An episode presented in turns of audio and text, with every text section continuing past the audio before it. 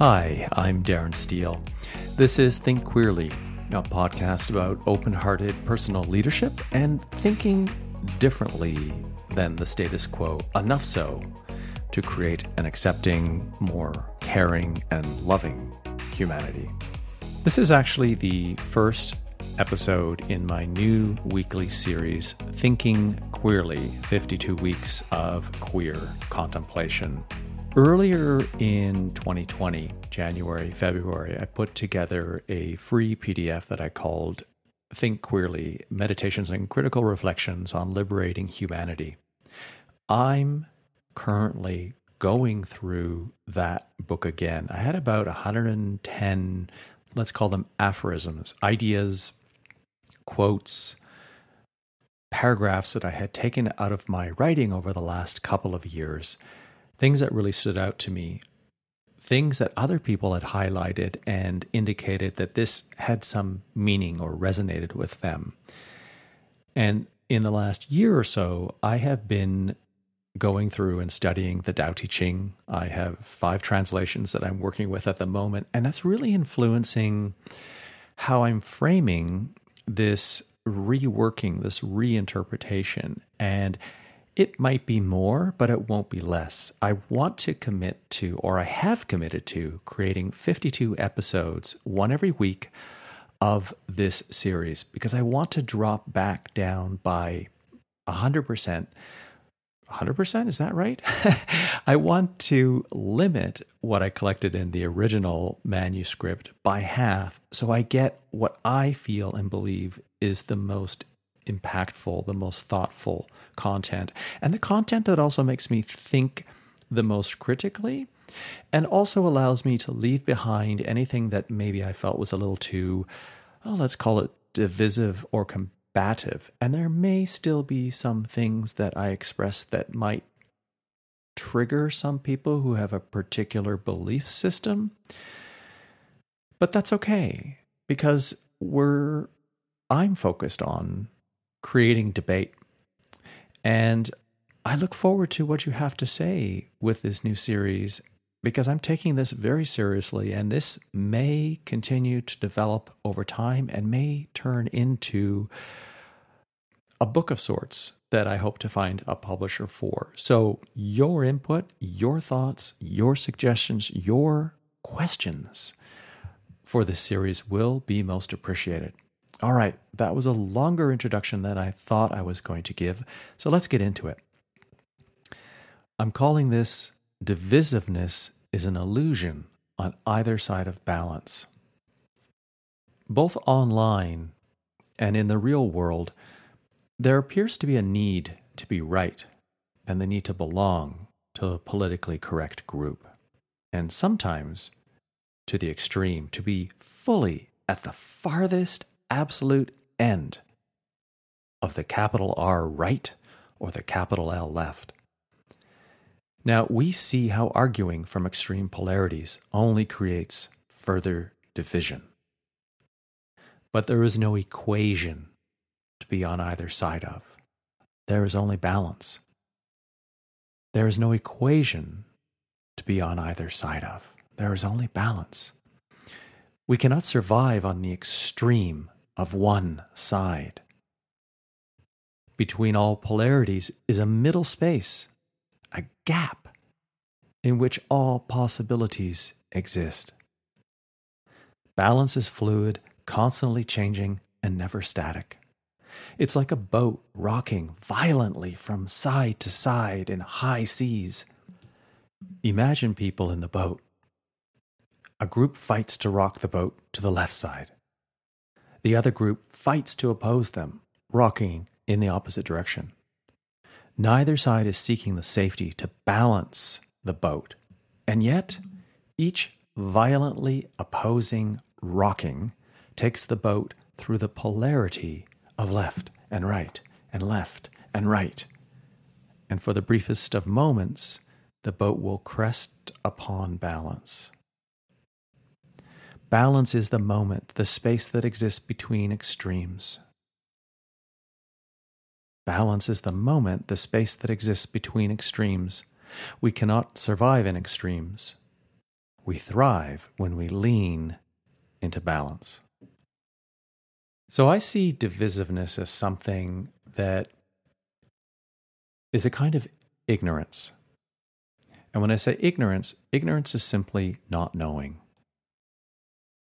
And what we often do when we don't know something is we fight against that, but we're really fighting against ourselves. We're fighting against us admitting that we don't know and having to then do the work to learn, to learn something new, to learn something anew, to refresh what we thought we knew to be true.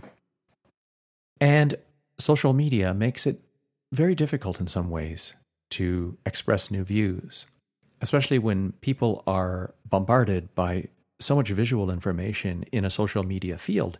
Twitter has a very limited number of characters.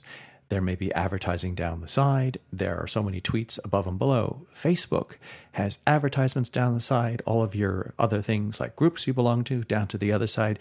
Uh, it always feels like you're supposed to somehow rush through. When we open up a book, whether it be fiction or nonfiction, we are looking usually at the words on the page and, and following in a linear way to process that information before us in a singular way. I use the idea of reading a book versus social media because reading a book requires the potential of work, the potential of understanding, the potential of increasing one's knowledge, the work that says, I will not be ignorant, I will learn, but I will recognize that I will always be ignorant because I can never know everything. These polarities, these binaries, these extremes, the way in which people are often expressing themselves, I see, almost reinforces what I might call a false binary, because there are binaries, simple binaries, left, right, up, down, good, bad.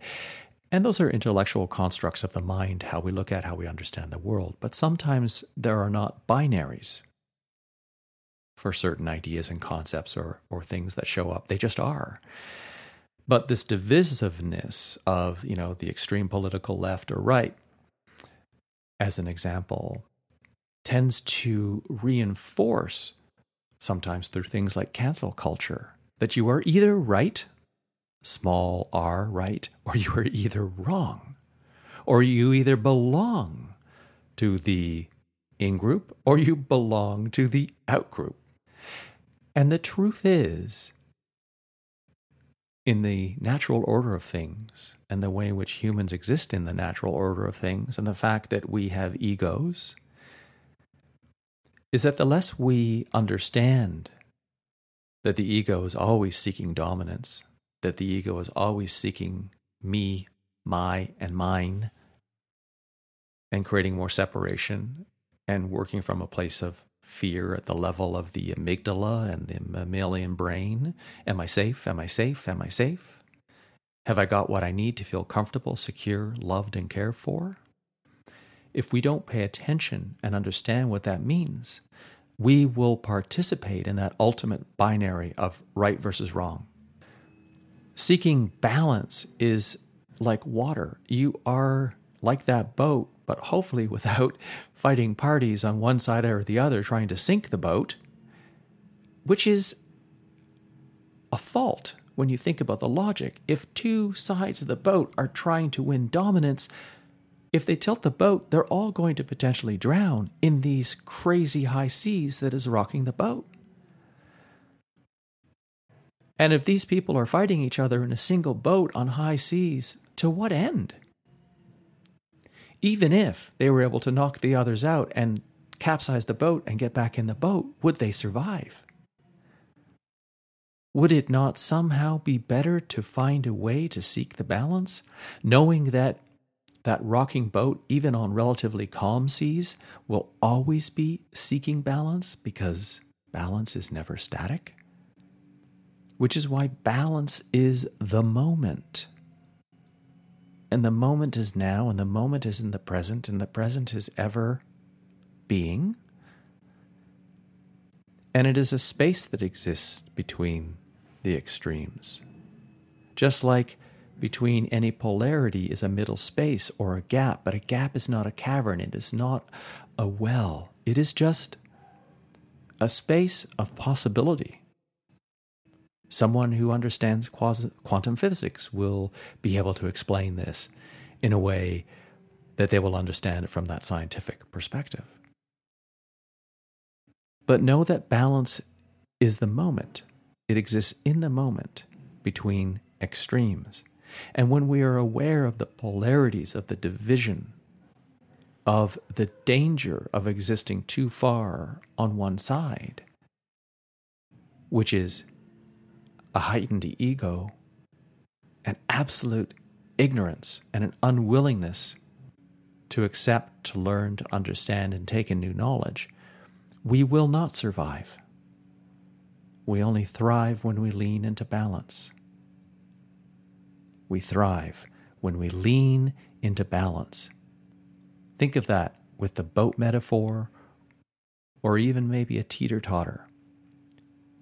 If you're in a canoe or a kayak, if you've ever been in one of those things, or even a kind of a rowboat, think of a small boat in which your body will have an impact on the balance of that boat in the water you may have to shift your weight from the core, from your center, from your abdominals, from your hips. Maybe you lean your hips to one side as you gracefully pass the oar into the water. Maybe it's a very windy day on a lake and there are waves, and you have to either lean back or lean forward and lean forward and a little bit to the left or you use your legs to push in the kayak towards one direction while you lean in another. You're always seeking balance and it is never static. Because even on a perfectly tranquil day, when the water appears, appears like glass and you're just sitting there in the boat, your sitting upright is leaning into balance. Because if you completely relax and go unconscious or fall asleep, you'll fall over. And if you're lucky, you'll fall forward into the boat and lay out flat and you won't capsize. But if you fall to the left or the right, you'll fall out of the boat and you'll drown. I know that seems dark, but it is an important way of looking at this aspect of divisiveness as an illusion that exists on either side of balance.